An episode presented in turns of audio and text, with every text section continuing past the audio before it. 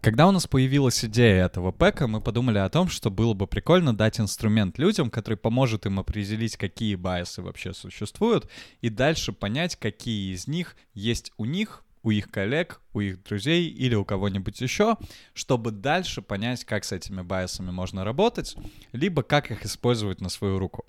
Поэтому во, во всей практике в этом пэке мы будем пытаться сделать так, чтобы понять, что из байсов есть у тебя, и чтобы понять, как именно ты можешь их исправить.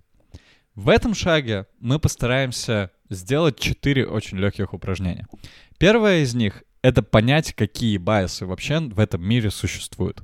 Всего их сейчас порядка 200, и в текстовой части этого эпизода есть очень хорошая визуализация всех этих байсов по разным категориям, которые мы обсудили в фундаменте.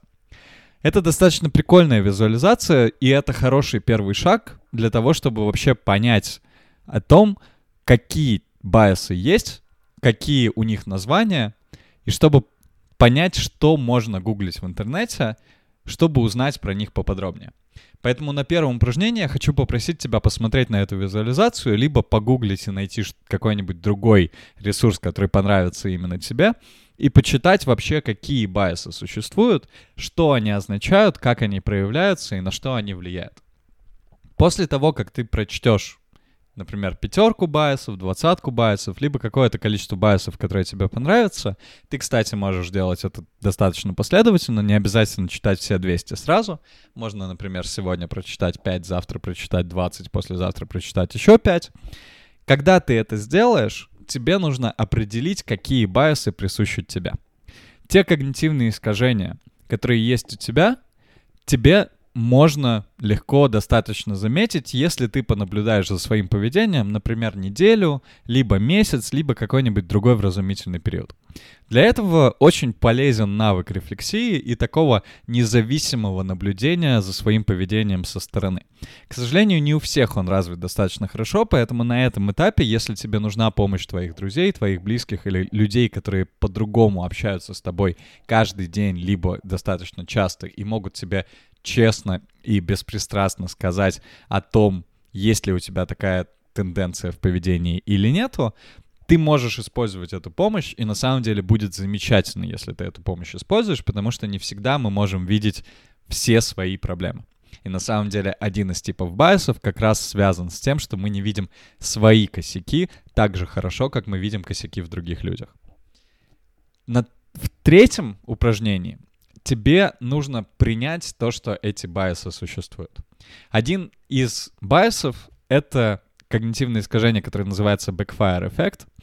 Это тот эффект, который заставляет нас среагировать на какую-то информацию, которая нам не нравится. И, возможно, даже немножко среагировать остро и обидеться, либо даже покричать, либо сделать что-нибудь еще естественная тенденция, когда ты замечаешь, что у тебя есть какая-то вещь, связанная с когнитивными искажениями, это постараться ее быстренько исправить, либо же расстроиться, что это у тебя есть, и, возможно, даже опустить руки.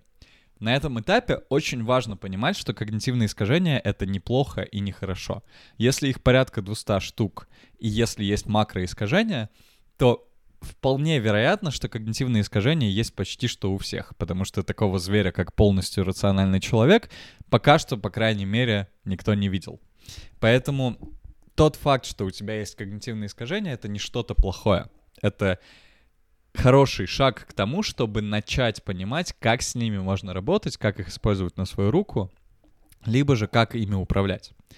Поэтому на третьем упражнении я хочу попросить тебя принять то, что у тебя есть какие-то когнитивные искажения, и что тебе с ними жить, либо тебе их исправлять. И, наконец-то, на четвертом упражнении то, что тебе нужно сделать, это тебе нужно записать те когнитивные искажения, которые у тебя есть.